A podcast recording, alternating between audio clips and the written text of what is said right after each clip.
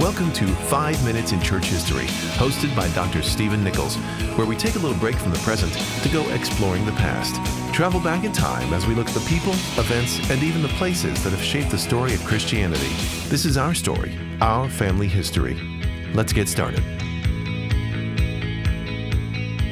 William Wilberforce called him my favorite poet. Now, you would think Wilberforce was talking about John Newton, the author of Amazing Grace and that mentor in Wilberforce's life, but he wasn't. He was talking about John Newton's hymn-writing colleague, William Cowper. Now, the first thing we need to say about Cowper is how to pronounce his last name. It's not pronounced like it looks. It's spelled C O W P E R, but it's William Cowper. He was born in seventeen thirty-one.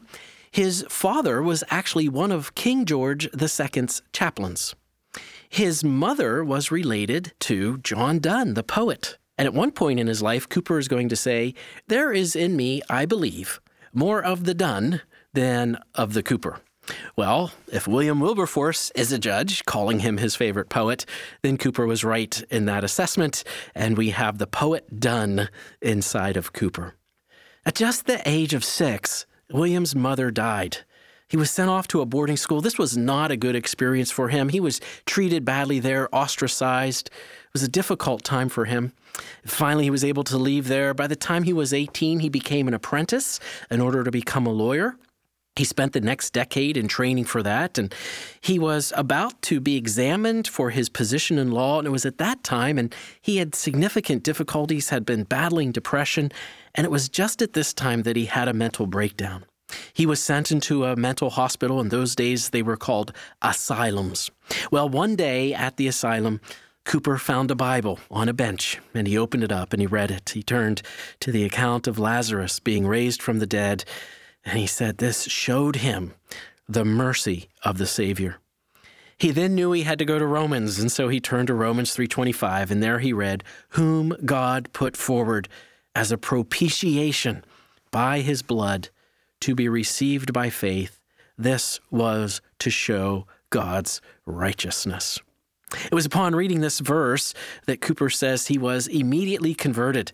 He writes, "The full beams of the Sun of Righteousness shone upon me. I saw the sufficiency of the atonement he had made, my pardon sealed in his blood, and all the fullness and completeness of his justification." Well, Cowper was able to regain his mental health. He left that hospital. He ends up in the town of Olney, which is the town where John Newton was a pastor, and John Newton was indeed his pastor. Newton recognized Cowper's gift as a poet, and he encouraged him to write hymns.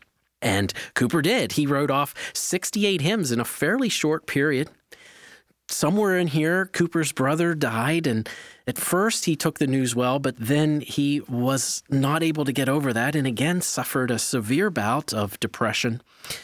He was able to come out of that, and it was in this period that he probably wrote some of his most beautiful hymns. He became ill and passed away on April twenty-fifth, eighteen hundred.